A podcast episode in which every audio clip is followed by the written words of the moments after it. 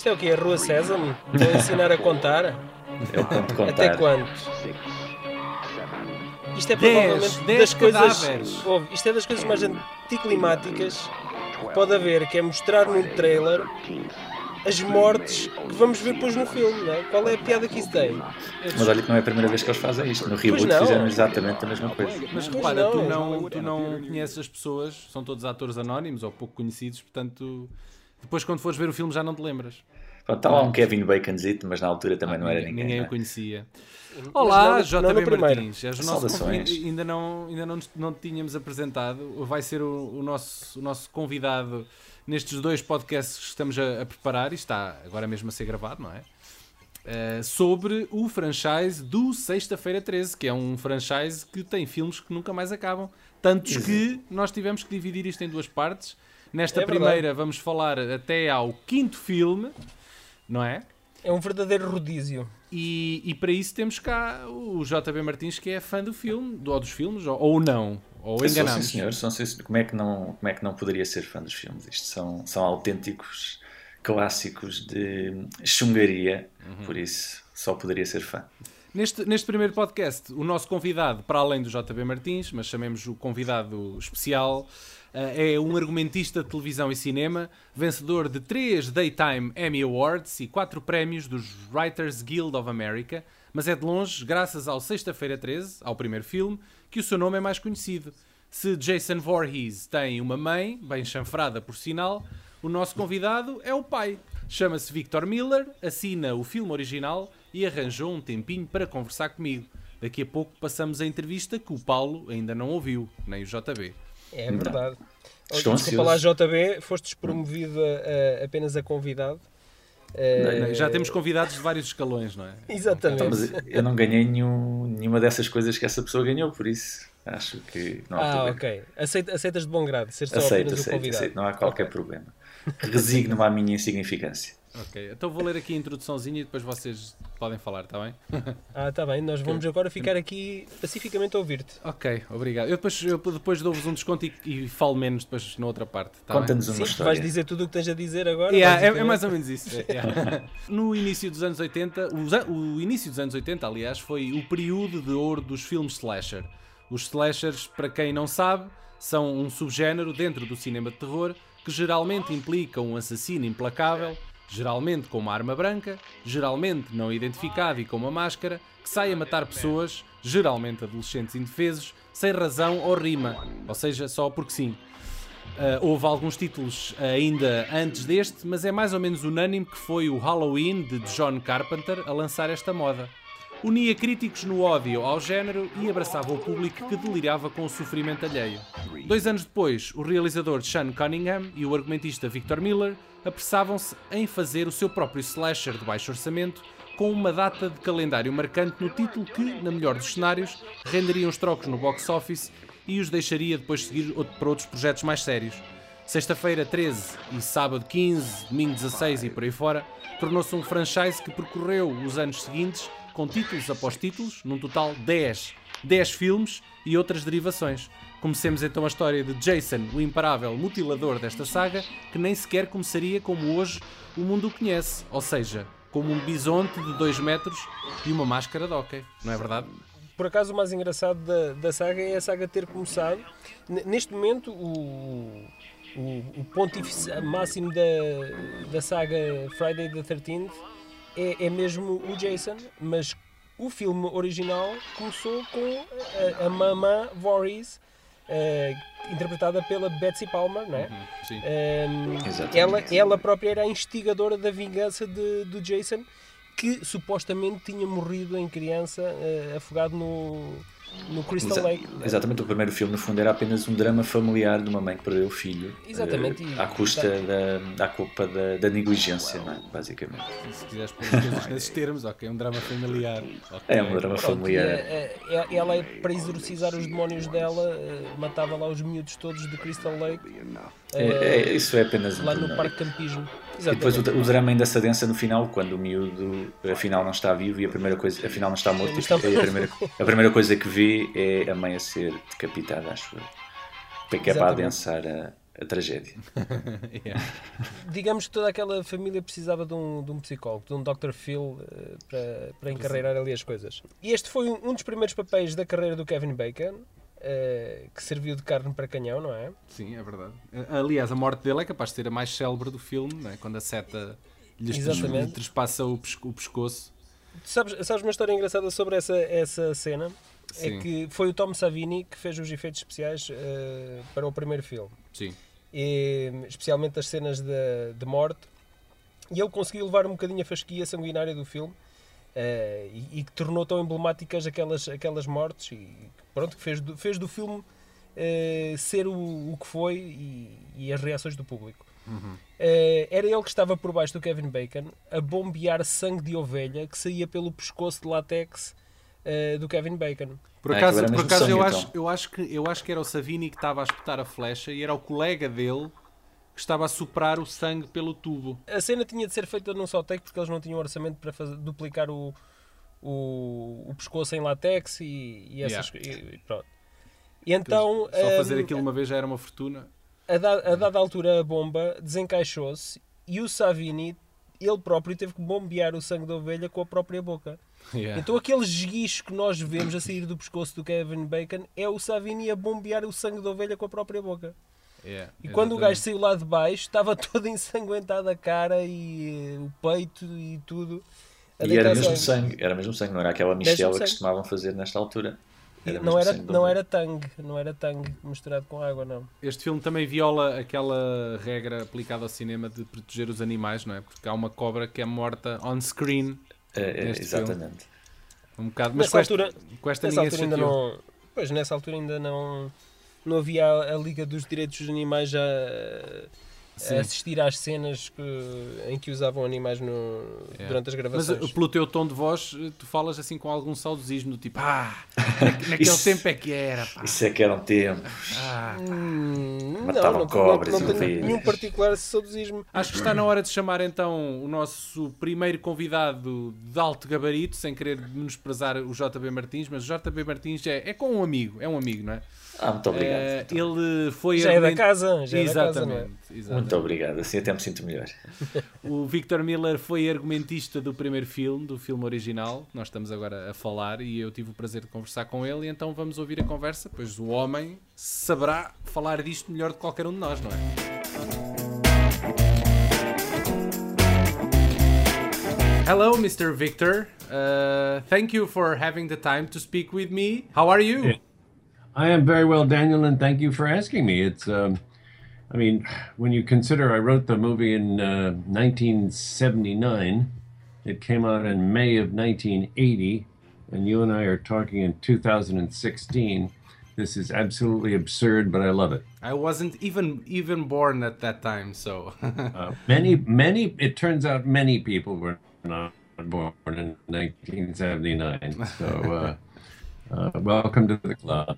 Okay, so uh, you're you're one of those one of one of the guys, if not the guy, uh, who created this set of rules of how to set up and survive uh, and be killed in a horror movie uh, that was mm -hmm. repeated over the years. Uh, can you tell us how this came to be? How how it came to be? Yes. Um, and I will give you the absolute, honest, straightforward, uh, keeping it real, 100% truth. That's what uh, what we want. So go ahead. Good. Okay. Um, let's see. By 1979, um, I was uh, just about out of money, and I had a wife and two kids, and um, or let's see. Yes, I had two kids by that time. All right. Um, and I had done two not very successful movies with Sean Cunningham, the producer director of Friday the 13th and um, we had done one uh, little kids movie called uh, Here Come the Tigers, which was a uh, a very bad imitation of Bad News Bears, um, and it went uh, I think straight to drive-in movie theaters, which were very popular then. Um, but we didn't do all that well. And then uh, another one called uh, Manny's Orphans, which was a, um, a film about um, these little orphan kids who ended up playing football uh, soccer over here, but football for you guys. Mm-hmm. And um, and uh, they did uh, very well, but the movie did not do all that well. And then um, um, I had been, Sean lived about 20 minutes away from me, so we were in each other's houses all the time and just kicking around ideas and ideas. And one day he called me up and said, Halloween is making a lot of money, let's rip it off. uh, that, that is a direct quote. Yeah. Um, he may, he so you, you weren't ashamed. You weren't ashamed. Let's just do oh. the same formula uh, again. Yes, and I was um, I was in no position to say no. I think I'd rather go on welfare, um, and so, so I said, okay. I had not seen Halloween at that point because I am actually, um, as all really good horror people are, I'm an absolute chicken, uh, a coward. Um, a, a I was born scared of uh, everything. I was I looked under my uh, well, I wasn't born that way. I was born normally, and then my parents scared the bejesus out of me. Plus, my father was in the Navy um, uh, before the World War II started, so that after the um, after Pearl Harbor, he was off in the um, in the North Atlantic, uh, uh, not being shot out out of the water by submarines. And um, so my mother was uh, anxious. We were all anxious. Everybody's running around crazy. Um, anyway, I looked under my bed all the time. Uh, had nightmares. I was always making sure that there was nobody in the closet. And uh, so anyway, I went to but see that, Halloween. That could be a good a good starting point. Uh, it's a it's an excellent starting point. I yeah. don't think people who are brave and have no fears are all that good at empathizing with the horror community. Mm-hmm. Um, I mean, if, if you're not afraid of anything, what are you going to come up with? Uh, you have to sort of work from the outside. Um, but at any rate, I went to see uh, John Carpenter and Deborah Hill's absolutely magnificent uh, film. And I had, um, let's see, by 1979, I had uh, a BA in English from Yale. So I knew how to take uh, classical poetry apart. Um, and I had an MA in theater from Tulane. So I knew how to take plays apart. And when I went and saw Halloween, it was really easy to see the structure because uh, Hill and Carpenter did such a brilliant uh, role um, job of of uh, putting this thing together. And I saw immediately what the structure would be required, which is that you have to start with uh, something that happened in the past that was really uh, quite evil and horrible, and that would somehow uh, sicken the environment and make it absolutely mandatory that um, the sins of the fathers would be repeated upon the sons and to the seventh generation, or whatever the Bible used to say. Um, at any rate, uh, so you needed something really horrible to start, and that was obviously um, the drowning of uh, Jason Voorhees, and then his mother killing the campers from then on uh, mm-hmm. because the the uh, the uh, campers, the camp counselors had not been doing their job adequately. Mm-hmm uh, you had to have a location in which the, um, the a bunch of uh, randy teenagers would appear, all looking to get laid in one way or another, um, and um, then.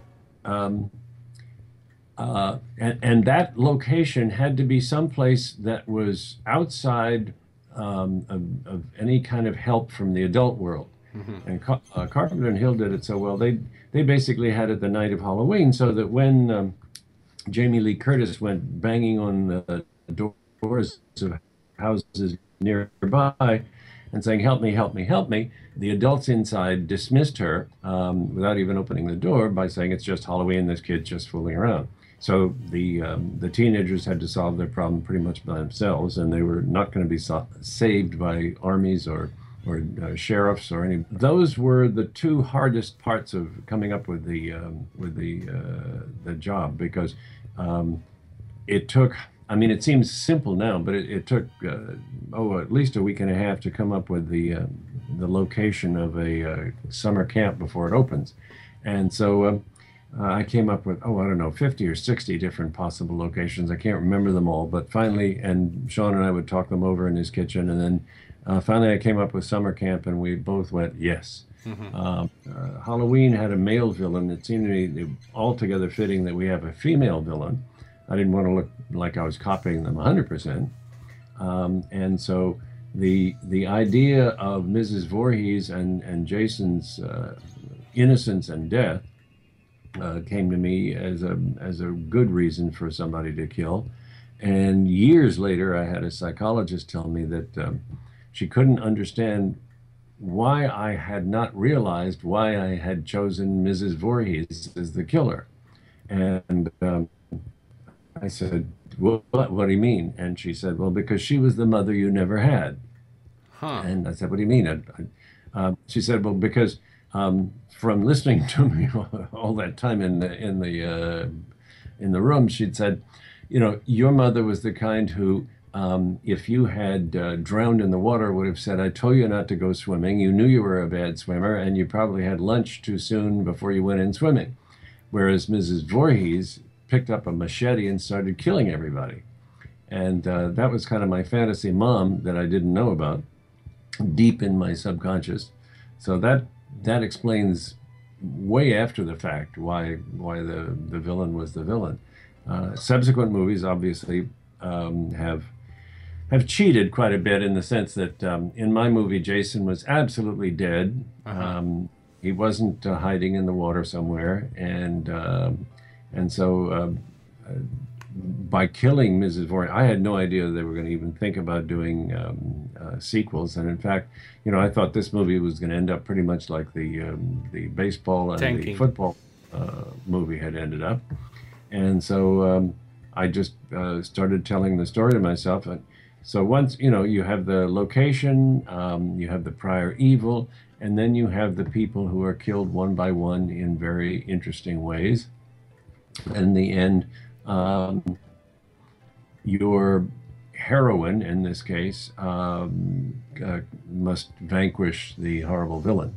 And so um, that was uh, that was kind of the bare bones of it. And um, once I came up with that, I was off and running. And it really took about, for the first draft of the movie, it took about two weeks to write. I, I think it's it was uh, one of the actresses. I, I- think it was Adrienne King, who play Alice. Uh, Right. She said that the script wasn't the script wasn't ready when she when they were shooting. Uh, why was that? Well, um, because there were so many. Well, there had to be cuts made because uh, they kept running out of money. Um, they were running out of uh, out of green leaves. I mean, it was it was supposed to be opening in the um, in the spring, and um, the uh, actually they were shooting in the fall, and so they had to pull uh, some of the leaves that had turned brown out of the shot. They had to cut some scenes just for time for the uh, the amount of the shooting. Um, but you know, in in its basic shape, the the screenplay was uh, I handed it off, and that was that, um, and it and it was done. Yeah, have you ever been in the Crystal Lake location uh, since the movie? Have you Um, returned have I there? been to it? Yes. I went no, I went there uh, for one day during the shooting. I was there for the day that Kevin Bacon got the um, the arrow through Uh-huh. his uh, sternum or chest or whatever neck, and um, uh, which if anybody who's got any medical background at all or even basic anatomy uh, knows was a total impossibility. But it's it was Be- wonderfully because of the spine, the Oh, arrow. the spine. A few things like the spine and the muscles, and don't forget the mattress and the, uh, the springs under the mattress, and a few other odds and ends. okay. yeah. Movie But- magic. Okay. Movie magic, and um, of course, um, before before production started, um, uh, Sean had Tom Savini come, and he had uh, read the script and made it and marked it up and everything. And I was in Sean's backyard, and um, Tom Savini drove in and. Uh, he started going over the script with Sean and me, and it was absolutely fascinating because I had, you know, I'm a writer, not a uh, not a special effects person, and it was fascinating to listen to this man um, talk about. Uh, you know, he had questions like, uh, "With I see you have, um, you know, an axe in the face here. Um, do you want a real face and a fake axe, or you want a fake face and a real axe?" yes. Yes. I, just, I said, "I don't know," and Sean said, "Well, let's take a real face and a fake axe." Yeah, So- they, they talk about that uh, discussion in the behind the scenes and stuff. Right, Like that. absolutely. Yeah. and uh, but it was it, I think um, there are a number of, of items that make Friday this uh, that made Friday the Thirteenth as good as it was, and um, I will start by saying this, I thought the script was absolutely fabulous, um, and the music. Uh, I think Harry Manfredini is an absolute genius. The stuff he the stuff he wrote um, you keep hearing, you know, I, I keep hearing every once in a while when anybody in a comedy show or anybody is is trying to uh, do some uh, sort of ho- horror thing, you hear that you know, which is actually um, in in seminars. Harry has said that you know basically he got that inspiration from the the script where where um, Mrs. Voorhees is is voicing the the the voice of her dead son, saying mm-hmm. "Killer." Me killer. So he he took the line and he read it into a duplexer so that it was uh, doubling on itself. Kia kia kia her her her ma ma ma ma. So there was that. There was Sean's direction, which I thought was absolutely great. It, it kept it direct, simple, and straight. And then Tom Savini special effects. Without any one of those items, I don't think we'd be talking right now. Did you ever saw Scream, the Scream trilogy, trilogy or franchise? It's four movies now. Uh, yeah, I've seen. I think I think I've seen one, two, and three. I believe. Uh-huh. I'm, I'm sure. You know, uh, because because they they they parody in some way that um, horror slasher formula uh, even the, the the that scene, the, the first scene in the movie, they, they do that thing with the I, I don't recall the actress's name, uh, but mm-hmm. she has to answer to riddles from the, the killer, and one of them is who's the killer of the first movie of the first Friday of the thirteenth. Uh, so you recall that you smiled. You have to smile when that scene oh, came. I. I think I think parody is the is the greatest form of uh, praise that you can absolutely get. It means that uh, whatever you wrote was um, was worthwhile making fun of. Um, and as I've said uh, on many occasions, because it happens to be absolutely true, um, I would, if I had my life all to do over again, I would rather have written Airplane uh, or Blazing Saddles mm-hmm. than uh, uh, Friday the Thirteenth. But I wasn't asked to, and um, and so you know you still um, have a, a, part in history, so don't be sad. Oh yes, I oh, in no in no way am I apologizing for it. I just uh, my my inner child or whoever is running my uh, my head most of the time uh, loves silly, and mm-hmm. I love parody. So um, I see I see probably more comedies than horror. Uh-huh. It's a more difficult genre, I must say. Um, are you against the drugs and teen sex? Um, you, you, know what not... I, you know what I'm asking this because the movie uh, has some kind of um, punishment for that oh, yes, on a subconscious okay. level. I don't know. Yeah, no. Pers- personally, I am not against any of, of the named items um, that you mentioned. Um, but it's uh, what is what is true of, of horror is that it's very Victorian. Uh, it really goes back to um, a time where you know, sin sin had to be you could enjoy the hell out of it, but you had to be punished for it. Mm-hmm. And so um, horror movies invariably um, strike uh, that that you go to a peak imbalance. and then you have to fall before the fall. You have to go to uh, you yes. know that curve. but but in this in the sense that um, you know uh, sin is to be punished. Uh, even by um, a, a worse sinner, which is Mrs. Voorhees, of course, was the worst sinner. But um, uh, it's it was not my personal um, my personal goal to rid America of teenage sex and drugs, uh, and in fact, uh, I probably enjoyed uh, inventing strip monopoly more than um, coming up with uh, an axe in the face. okay, uh, you know Betsy Palmer only came for the movie because she want she wanted a new car. Oh, okay. I do, I do. And she also said I was on a panel with her. Um, I think it's Scarefest in uh, Kentucky many mm-hmm. years ago, when she was still alive, of course. And um, and she said, "Oh, you know, um, I I called her on when in the Warner Brothers, uh, I guess the European uh, version of the the um, the extras on the DVD." Um, she was interviewed and she said, "Oh, I read the the screenplay it was a piece of crap." Crap, exactly. I only did the movie because I needed a new car, and uh, I said I said to her on the panel, I said, "Oh my goodness." I said, Betsy, let me remind you when we interviewed you, because I went with Sean. Uh, it was I've forgotten who was.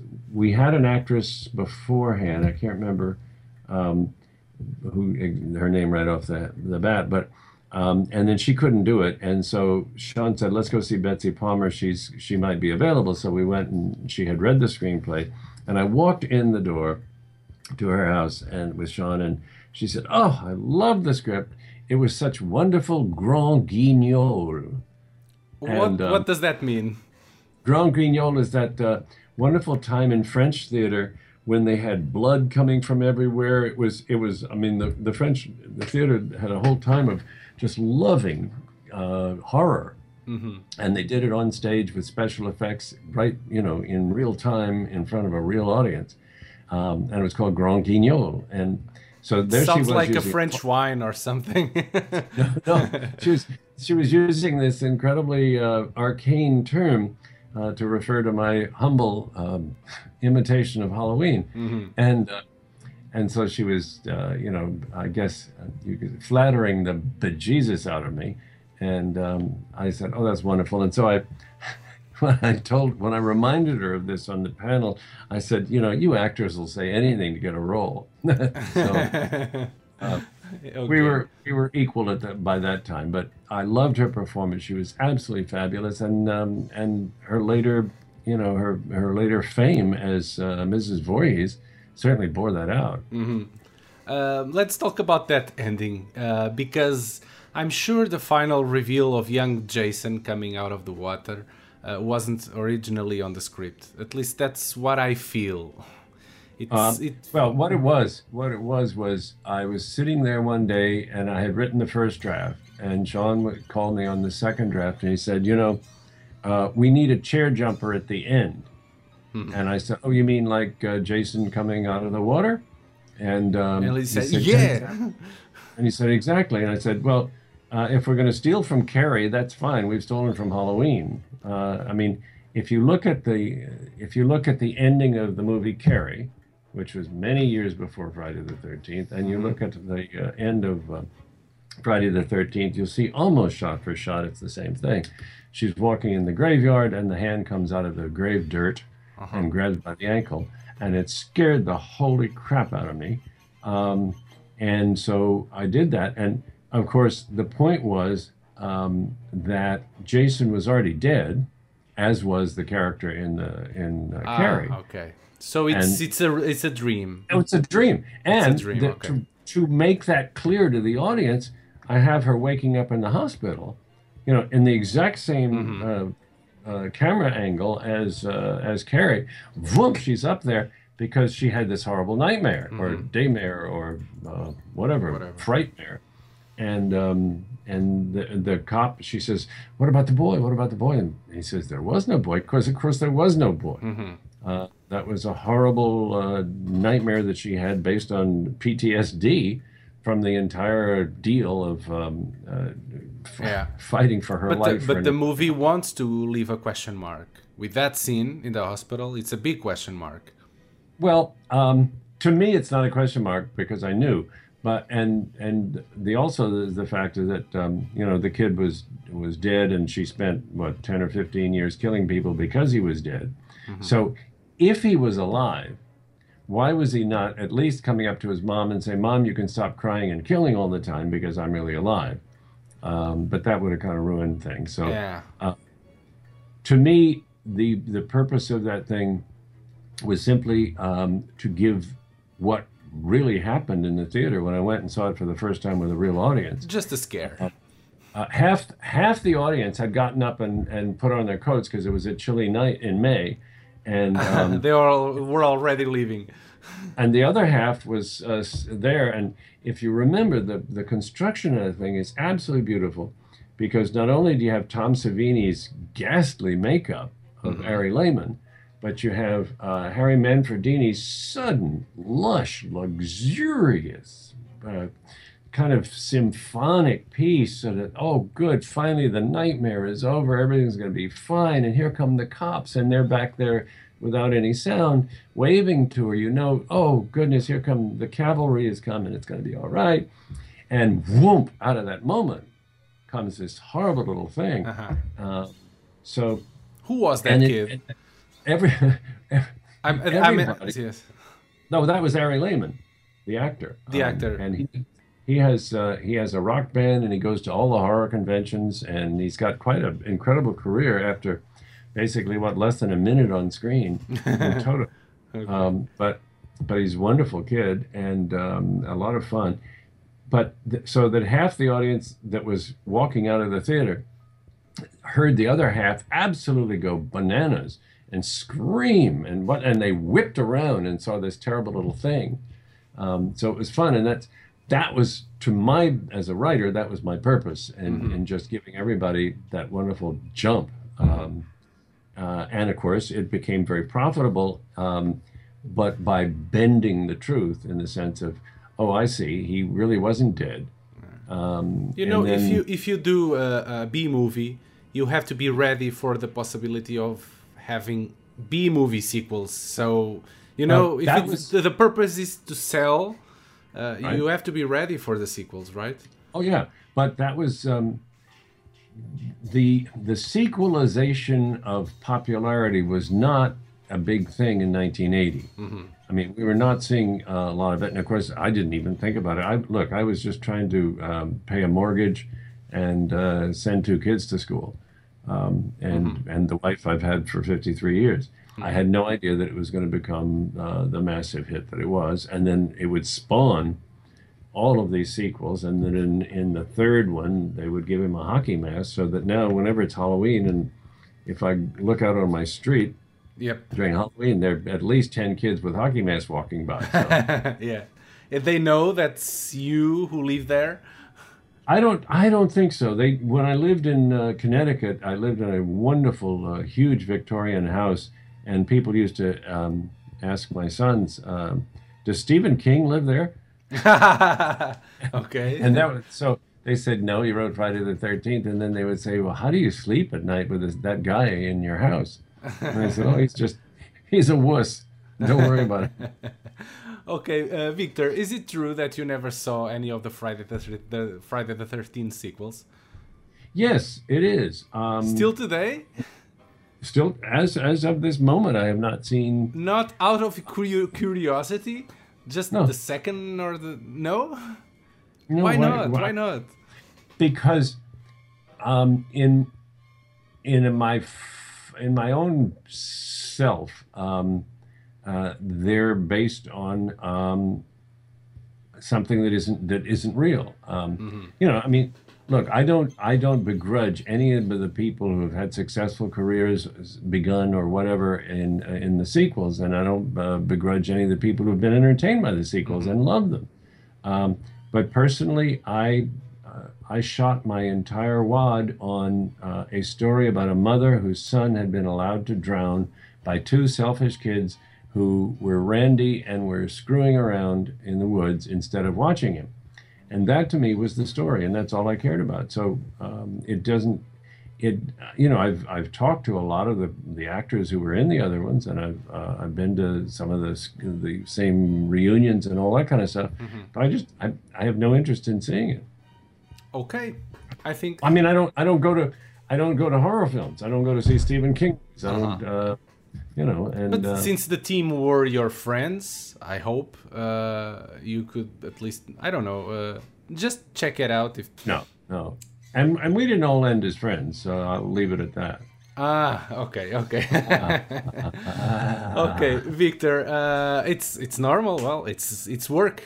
That happens. It's, it's Hollywood, Okay, okay. it's very as- far as from they- Portugal.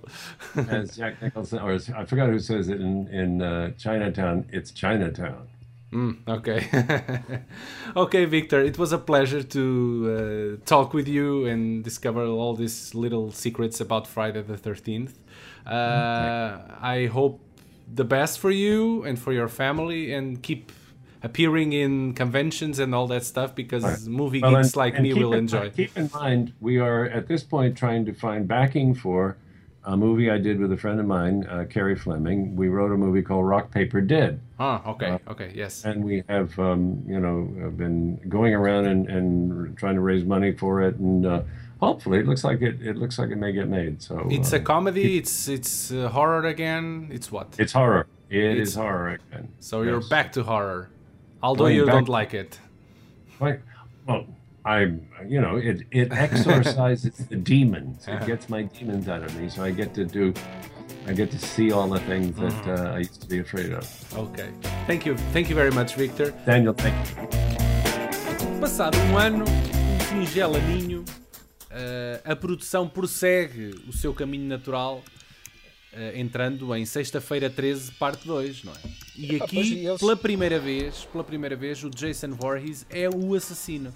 Ainda sem máscara de é um facto, tem só, só assim um saco branco enfiado na cabeça. Uma saca. Yeah. Epá, eu, eu tenho-te a dizer que isso é para mim é o maior tira-tesão do filme. É, é, é que ele parece um gajo do Ku Klux Klan. Epá, porque ele anda sempre com um lençol branco na cabeça. Epá, e, e apesar de, pronto, dos ingredientes estarem lá eh, e toda aquela fórmula eh, que já tinha sido iniciada no primeiro, ele apenas toma o lugar da mãe na, no Killing Spree. Eh, mas, mas epá, aquele saco na cabeça, eu não sei, para, para algumas pessoas até pode funcionar Depois não dá com e, nada. e ser assustador. Eu acho que até Epá, existiu um filme é um recente. saco. Havia um filme ser um recente saco mais de ou menos batatas. parecido. Epá, pois não sei. A mim, a mim não me assusta. Faz-me lembrar aqueles. eh, eh, tipo o Mad Max 3, o Além da Cúpula do Trovão, eh, o Master Blaster, o Blaster que é que, dentro- por trás daquele capacete, daquela besta, afinal é um deficiente que lá está, não é? E- No fundo, e- o Jason também é um deficiente. Sim, é? é, exatamente. Eles acabaram por transformá-lo num mongoloide, não é? É. É, e ele- eles chamam mesmo, é, afinal É o Jason mongoloide, é era, é, um mongoloide, sim. mongoloide, pronto. A, Ehm, a protagonista do filme, do, do filme original, aceitou regressar, mas apenas para ser morta nos primeiros 10 minutos de filme, não é? claro. Exatamente para, para despachar logo, não é? Para não Vocês, deixar coisas. Yeah, vocês sabem que a, A estrela gaja- aqui é o Jason. Yeah.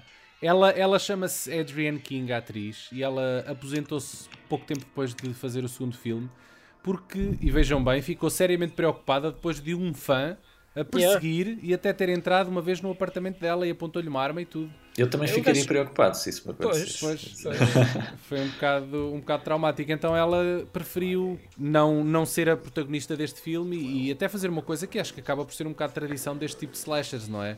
Que é a protagonista regressar num, num filme seguinte, mas para morrer nos primeiros 5 ou 10 minutos. Sim, e normalmente são, são atrizes que não. A, a carreira nunca mais de escola e acabam por, por ser eternas desconhecidas. Yeah. E, e ac- acabou por uh, acontecer isso mesmo, não é? Yeah. Um bocado forçado. Mas, mas ela, no ano anterior a ter rodado o filme, ela trabalhava num Burger King ou num McDonald's. Ah, sim. Portanto, ela regressou às origens. pois. Vocês gostam deste, deste segundo filme? Epá, eu não gosto muito. Uh, eu, epá, eu, não, eu não desgosto por causa de, eu avalio a coisa pela qualidade das mortes e nestes nos, nos quatro primeiros filmes nos quatro primeiros filmes é que hum, é que isso atinge o, o topo e este segundo filme é particularmente interessante em algumas algumas delas Sim. há uma numa Aqui- cadeira aqui de rodas censura, a censura ainda Yeah. não, não retalhava tanto os filmes. Não, é não. verdade, é verdade. E, porque eh, a partir tô- de certo ponto nota-se que os filmes estão totalmente retalhados perdem Sim. perdem grande parte da sua essência Aliás, eu acho Nós, que passou a ser na um entrevista staple. com o Tommy, na, na, na entrevista, na nossa entrevista que vamos eh, poder ouvir na, na segunda parte, eh, dedicada aqui ao Sexta-feira 13, com o Tom McLaughlin, ele, ele eh, refere precisamente isso, pá, que o filme foi duramente cortado. Eh, as sequências gore foram todas, todas eh, cortadas pela censura. Eu acho que é um staple já desta, deste franchise, não é? Os filmes estarem constantemente tipo bolas de ping-pong a jogarem com os, os produtores e a MPAA, não é?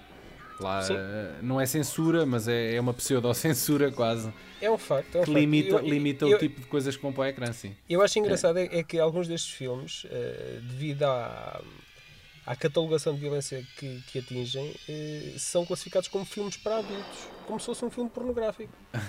Muitos deles, a- o primeiro cut eram X, não era? Eram cotados como filme X, que é acima do R.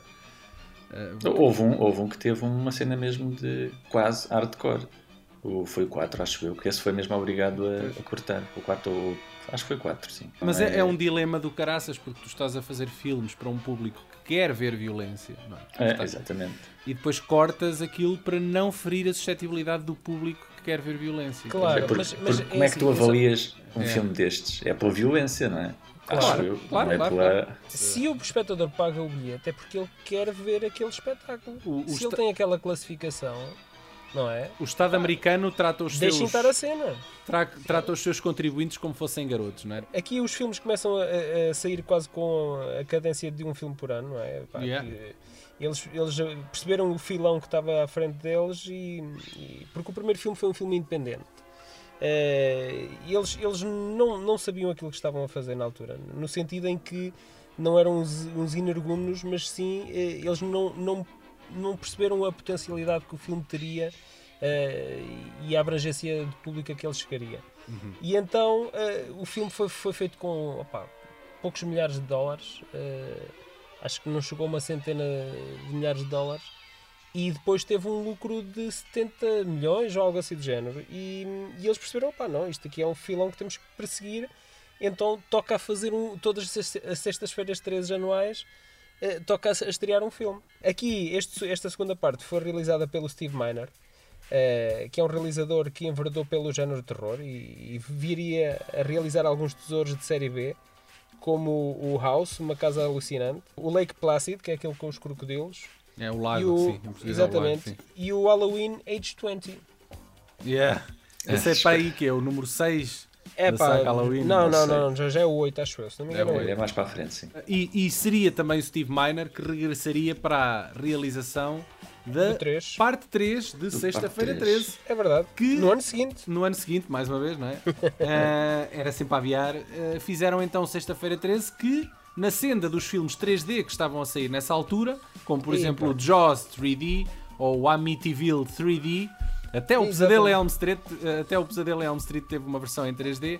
Também sexta-feira 13 colocaria uh, a terceira dimensão na imagem da, da máscara de hockey do, do assassino Jason, que, lá está, apareceria pela primeira vez no franchise com a, com a máscara de com a mítica pela máscara primeira vez. É verdade, é verdade. Temos aqui a origem da máscara de Quanto mais não seja, epá, este filme vale por isso, vale por ter não, mas arranjado.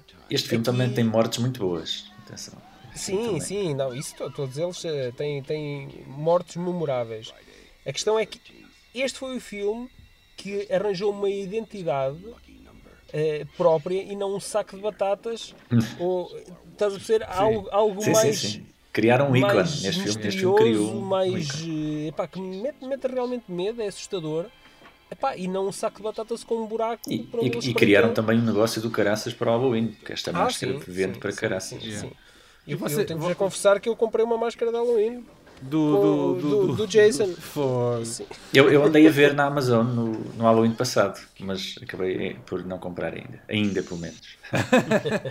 Opa, mas querem que eu vos confesse uma coisa? Este é, eu, eu ainda não, não, não vi os Sextas-feiras 13 todos, mas este é, é provavelmente os mais, mais fracos da, da saga. Para mim, Opa, acho muito, muito. Esta coisa do 3D, parece que os gajos estavam mais preocupados em fazer um filme que funcionasse em 3D, né? Estão é. constantemente a esfregar coisas assim no, sim, no ecrã. Sim, sim, só Aliás, era para justificar ter o 3D. Há uma morte. É, é, eu, eu lembro-me de um, há um gajo que morre, morre com, com um arpão que vem na direção do ecrã. É, mas essa cena está fixe, pá. Essa por acaso tá, tá. Nada a apontar. Mas, mas eh, e o gajo, o gajo encosta-se a uma trave que é para, para ter mais segurança para apontar bem. Yeah. E não é um gajo, é uma gaja que o gajo mata estava yeah, num passadiço yeah. junto ao lago à noite yeah. e o gajo encosta-se ali que é para ter a certeza que não falha. Epá, e o, o, o, tecnicamente é um plano difícil de executar porque os gajos focam a certa medida que ela avança em direção à câmara. E está escuro. E está ainda, mais, mais, ainda mais difícil é. E imagino que tiveram que repetir imensas vezes para, para a velocidade do foco ser igual à velocidade aqui a hum. seta se deslocava. Ah. Portanto, pois, mas a flecha não estava realmente a ser mandada. Aquilo, a flecha estava tipo presa a um cabo, cabo, e depois sim, era puxada, um uma coisa assim. Não, mas sim, que, o elenco fosse disparada, mas que tivesse sim presa a um, um, fio. O elenco uh, diz que eles perdiam, passavam mais tempo na rodagem uh, a montar o equipamento e a garantir que aquilo tecnicamente estava tudo ali afinado para filmar em 3D. Ou seja, o trabalho de ator estava perfeitamente para segundo plano. Ali a estrela era o 3D. No fundo, é, é o precursor do Avatar. É, isto não é, é, não é novidade. É, para aí 30 em 30 anos, o cinema lembra-se que pode fazer 3D, não é? Lembra-se deste, Mas desta uh, eu vi o filme em Blu-ray, a edição em Blu-ray, e mesmo assim a imagem está toda fodida. Tem, tá, assim, tem aquelas aberrações nos cantos. O equipamento que eles tinham para filmar em 3D na altura devia ser um bocado manhoso, vá. E, e, a, e, isso prejudica bastante a qualidade de imagem. Eu acredito que se virmos com os óculos 3D a coisa até seja engraçada, mas se virmos o filme da forma convencional, não é? E há de ser a forma com que toda a gente há de ver o filme é, agora. Claro. Aquilo perde um bocado, perde um bocado e dá-lhe um aspecto mais pobrezinho ao filme, eu acho. Mais tosco. Yeah. Apesar do filme ser aquilo que nós sabemos que é, conseguiu ser um sucesso, faturando 36,6 milhões de dólares e o marco de ser o filme que tirou o ET, o extraterrestre, do primeiro lugar. Sabiam? O que é que este gajo destronou o ET onde? Do, do primeiro lugar do, do top do box office, ah, na sim, altura. porque ele tinha, tinha estreado há duas semanas ou há três e estava hum, Sim. e já estava no fim de ciclo, Sim, não é? o ET já lá estava há muito tempo. ok. claro. Todos nós sabemos que o ET foi um sucesso de Não, inteira, é- não, não há a é menor é. dúvida. Mas é que Mas- a forma mas- como tu dizes isso, a forma como tu disseste, dava a entender, é pá, porra, isto teve um Não, sucesso. não, ainda não é um feito, mas é uma, uma curiosidade que fica bem no currículo de qualquer filme de série B chunga, não é? Sim. Não foi, Exato. podia ter sido outro qualquer. Ah, que claro, Estreasse, é. estreasse na semana Era, seguinte. era mas só o ok, do ET perder-se, não é? Ok. Os planos de usar a parte 3 como fecho de uma trilogia acabariam por ser arradados para lado para dar caminho ao Sexta-feira 13, o capítulo final, o quarto filme da saga. Eu acho engraçado é estes, estes subtítulos, o capítulo final. Então, quando nós lemos o capítulo final, nós percebemos, é pá, pronto, eles assumiram que, é pá, a fórmula já está gasta, E é sempre a assumiram mesma mesmo. coisa, não há, não há mais nada para inovar aqui. É epá, vamos arrumar aqui, epá, vamos, enquanto estamos a ganhar, não é? É, vamos é. arrumar, fechar E assumiram. a, Aliás, há, há rumores que dizem não só assumiram, como estavam com vergonha daquilo que, que o Sexta-feira 13 se tinha Se tornou. tornado. E resolveram acabá-lo. Eu, eu acho que acabou por ser uma, uma paródia a si próprio, não é? Porque era, era um clichê eh, de si próprio de- de- em todas as situações.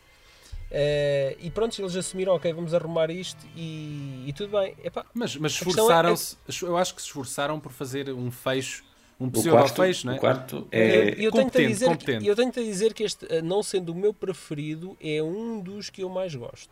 Sim, é verdade, é verdade. Este, é, é o meu preferido mesmo. Eu, eu posso- acho que é mesmo por assumir. questões de orçamento, eu acho que um bocado de estética da coisa, nota-se que é uma produção um bocadinho mais cuidada, parece. Eles quiseram fechar em grande. E Quiseram- tem o, Chris, o Crispin Glover. Qual- Yeah. Tem o Exatamente, o Crispin futuro Glover. pai do Marty McFly no Regresso ao Exatamente, Futuro. caso. pá, Yeah, sem yeah, dúvida. Exatamente. E, e foi um ano antes, este filme é um ano antes do da É, é de rodagem do Regresso ao 84. Futuro. Exatamente. Eh, E teve, e também, foi- e, e teve também o Corey Feldman, não é? Como criança estrela, estava a entrar na fase mais feliz da sua carreira. Prego sei, ainda. eles, eles aqui, para fecharem o- a loja em grande, foram buscar quem para realizar este quarto filme? O Joseph, o Joseph Zito. Que é um dos realizadores da vida do Fajar. O, o- o Daniel, o Daniel gozava muito comigo porque há dois realizadores de série B que eu, que eu gosto por aí além, que é precisamente aqui o, o Joseph Zito, ou o Zé Zito, como ele costuma chamar, O Zezito, sim. ou o Rico Bota, o Rico Bota, que o Daniel também engraçou com o Rico Ah, Bota. pá, são nomes fixes, é o, Zé, é o Zezito e o, e o Rico E Bota. o Rico Bota. e pronto, e cá estamos a falar então no Zezito. Aqui o Zezito, ele, ele esteve Olha, sempre- consta, consta que tinha mau feitio, o senhor Zezito. Digo já. E estás-me a dizer isso porquê? Porque eu tenho mau feitio, é isso? Não, não. tu- Todos tu- os tu génios têm mau feitio, tu dele. Ah, é pá, tenho, tenho muito mau feitio. Ehm, aqui o Zezito, ele esteve para ser o primeiro realizador a levar a adaptação do Homem-Aranha até ao grande ecrã através da Canon. Não sei se vocês sabiam disto. Chegou a ver um teaser, trailer Prefiro, até. prefiro Nikon. Foi uma piada. Ah, ok. Está bem.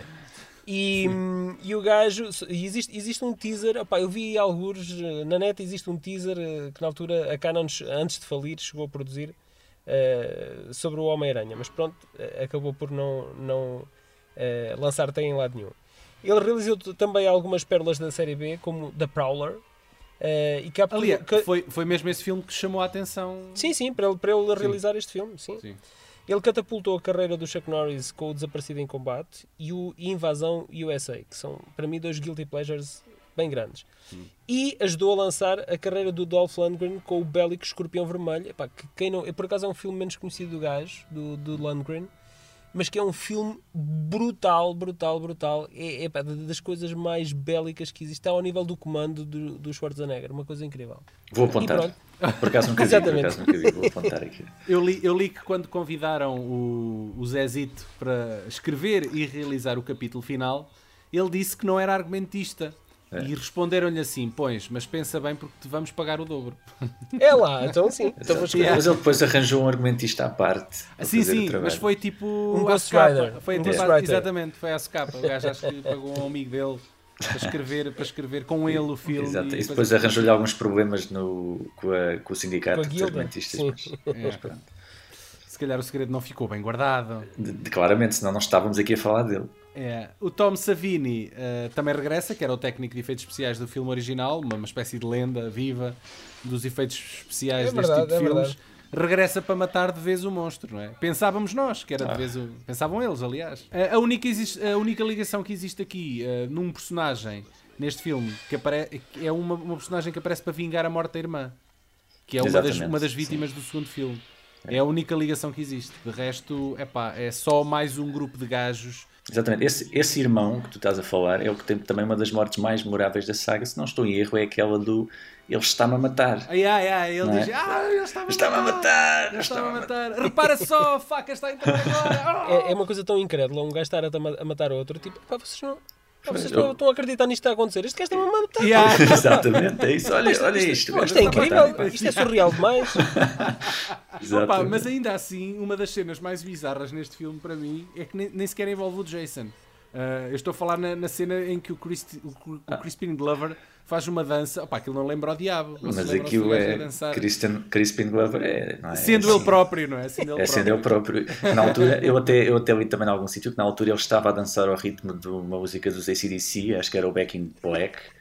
Depois na, própria- na, na- na pós-produção é que alteraram a música, porque pronto, não, não tínhamos direitos Não daquilo. batia certo, não batia certo. Era, acho que pois, também Por isso ser. ainda ficou mais esquisito Não, mas aquilo não bate Pois. certo de maneira alguma, metas o que meteres. Aquilo é, Chris, é, é a dança, chama-se Crispin Glover, ponto final. Pronto, Ok. é só Não, isso. não existe mais CG. lado nenhum. Eu acho que gostava de vê-lo a dançar com a Elaine do Seinfeld. Aquela dança. Era aquela- espetacular, seria Era giro, espetacular. era giro, não é? A questão é que, um ano depois, eles regressam, não é? Regressam. Seguinte, sem senhor. Em 85, epá, a questão é que eles apostaram tão forte no, no quarto filme que aquilo foi tão bom, não é? E a malta, epá, não, isto não pode acabar aqui, então vai acabar em altas. Aquilo- não, não a- pode O ser. franchise estava a decrescer. De repente fizeram um filme que até era decente. Sim, vá. o gráfico, exatamente, o gráfico voltou a subir. Não, pá, não pode ser. Pá, Não, isto aqui pode ainda, ser. ainda há aqui uns cobras para, para ir buscar a- aqui a isto. Temos que fazer é? mais um. Isto, Então ele regressa, não é? Ele Regressa. Mas não é ele, lá está. Pela segunda Depois- vez, o assassino Sim, não é. exatamente. É, pá, isto, isto Spoiler é, o- alert! Spoiler alert. isto é o Atenção. Halloween uma 3. fraude, é uma isto é o. Halloween 3 do, do Sexta-feira 13. É, Isto é uma Yeah, fraude é, é autêntica. uma fraude. Aliás, não, e se não vocês pensarem bem, este filme só acontece por causa de, uma, de um chocolate. Não é? De um chocolate? O chocolate. filme acontece por causa de um chocolate. Se vocês se lembram, existe um gordo no início deste filme Ah. que é assassinado por um gajo, não é? Sim, um gajo de cabelo uh, encaracolado, não é? É, é. O gajo leva uma Sim. machadada nas costas, tudo porque estava a comer um chocolate e queria oferecer um chocolate a um gajo, mas o gajo não queria. Sim. Enfim, juntou-se ali uma, uma confusão de caraças. O gajo mata este puto. E depois, o, o assassino é o pai do puto que morre. O assassino Olha, é, o, eu é o tenho- enfermeiro, não é? Tipo É o enfermeiro, exatamente, que vai buscar o corpo do miúdo e vê que é o filho dele. e, e então fica com sede de vingança e decide colocar a máscara do Jason e decide fazer justiça por, por, pelas próprias Exatamente. mãos. Justiça, Ent- não é justiça nenhuma, mas pronto. Então agora eu tenho-vos a dizer aqui o seguinte. Diz. Acreditem ou não. É o Mas teu eu- preferido, é o teu preferido, não? Não é o, mas é provavelmente o segundo preferido da Opa, saga cala-te lá. Este filme não tem. Este filme é muito E estranho. agora vou, e eu vou-vos explicar porquê. Sim. Eu Ok, vi ok. este Explica, filme, explica, explica. eu vi este filme a primeira vez, não sei, devia ter para aí 13, 14 anos, não sei por aí assim. Eu gostei tanto do filme porque eu eh, estava, para mim, a ver o Jason a matar malta, pronto, ponto final. Era o Jason e estava a matar malta, Yeah. como é, Que- como é a habitué dele. Pronto, não é? É o trabalho Pá, há gajos, há gajos, cinco. pronto, há gajos que saem, saem à noite para beber uns copos, não, ele sai para matar gente. Pronto, Yeah. estava a fazer o trabalho dele. E eu, eu, eu acho que a fotografia está muito fixe do filme. Eu acho que é uma das, das melhores fotografias, até eh, dos primeiros cinco filmes. Acho que este provavelmente é das melhores fotografias. Ah, e o final é a única coisa que eu detesto, que é precisamente quando eu descubro que afinal o assassino é um copycat. E então este, este filme para mim é um coito interrompido. Então, epá, eh, tem ali um misto, tem ali um misto de sensações, porque eu gostei tanto do filme até aquela parte, e depois quando eu descubro que não é o gajo, morre tudo. Mas o, o pior nem é Destrói, não ser o gajo. O pior é ser um gajo Exatamente. que um gajo já nem se lembra que existia no filme. Exatamente. Epá, Opa, pronto, eu acho que o está. filme adota aquela fórmula do tipo quem é o assassino. Um bocado tipo o Scream e aqueles. Pois, ou o exatamente. Cluedo, né? Que nós andamos o filme todo para descobrir quem é o assassino. O primeiro, ele, no fundo. Ele tem um feeling, tem, um- tem Sim, um, sim. Tem um feel ali mais claustrofóbico, porque ele passa-se ali muito mais dentro das casas, mais dentro de um celeiro. Opa, Eh, mas o, o filme, o filme é muito estranho porque acho que eles não se decidem entre se o filme é uma comédia, se é terror. O filme é muito estranho, pá. Tem personagens muito estranhas. Aquilo está ali uma mistela um bocado esquisita. A primeira morte do gordo. Pá, a forma como aquilo é introduzido. Aquilo não tem cabimento, a sério. Aquilo é muito estúpido. Aparece do nada. É, é um puto o- gordo, eles matam gordo- uma criança, acaso, não é? o- mas o puto É. faz-me lembrar o puto dos Goonies, o gordo dos Goonies também, pá, porque o gajo tem assim um estilo também. Ah, o, É- puto, o puto dos Goonies não era atrasado nem- mental, este parece, um bocado- este parece um bocado retardado. Não, mas o gajo, o gajo é, é tipo um gajo bem disposto e, e pronto, é um gajo. Só que- querem ajudar, não é? Só querem É. ajudar. Exatamente. Pá, mas a Exatamente. gente já sabe que nestes filmes os gordos morrem sempre e nunca acabam com as miúdas também. Bom, Isso esse- também é esse- uma grande regra. Yeah. Em seu favor, morrem neste filme cerca de 20 pessoas, que é o maior amontoado de corpos da saga. Body count. É, mas é uma merda porque o filme aparentemente sofreu tanto com os cortes da MPAA que as mortes acontecem quase todas fora de câmara e o gore é quase invisível. É, é um fi- senhor. é um, é- a partir daqui, em relação aos filmes anteriores, a saga perdeu muito da, daquela violência explícita. Eles começaram a ser muito agressivos com os cortes nesta altura. É, foi exatamente, foi a partir daqui Sim. que acabaram por estragar aquilo que fazia destes filmes aquilo que eles, que É. eles eram, no fundo. A Vamos. viagem do da, da katana do Jason vai continuar porque temos mais filmes pela frente, mas isso fica para um podcast poster- posterior. Uh, quero agradecer ao JB Martins por ter estado cá connosco a recordar estes filmes Não maravilhosos. tem nada que agradecer, foi um, foi um prazer Cheios de romance e reviver. emoção, não é? Exatamente. E, e se me derem este docinho, eu gostava de terminar este podcast com aquela música Disco Sound, não estivéssemos nós em plenos anos 80, que o compositor deste filme, o Harry Manfredini, fez para a parte 3. Vocês lembram-se da música da parte 3? É pá, isto faz-me. Eu lembro-me disto, sim. Opa, isto. Já, Isto sim. lembrar, isto faz lembrar tipo música de uma série, pá, tipo. Parece a música do Arrepios, o Goosebumps.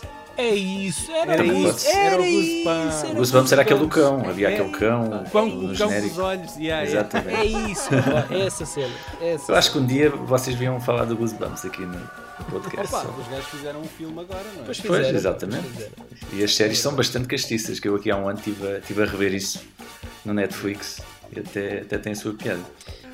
Obrigado Eh, por nos ouvirem, amiguinhos. Regressamos para a semana com a segunda parte de Sexta-feira 13. Eu vou, vou ali só afiar a minha katana. Ah, E tu já também, o que é que vais fazer, Ah, eu-?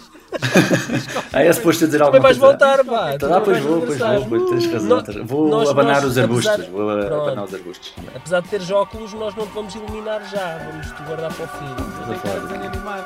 É Pois é. Caraças, pá. Como é que não tem, como é que não tem óculos?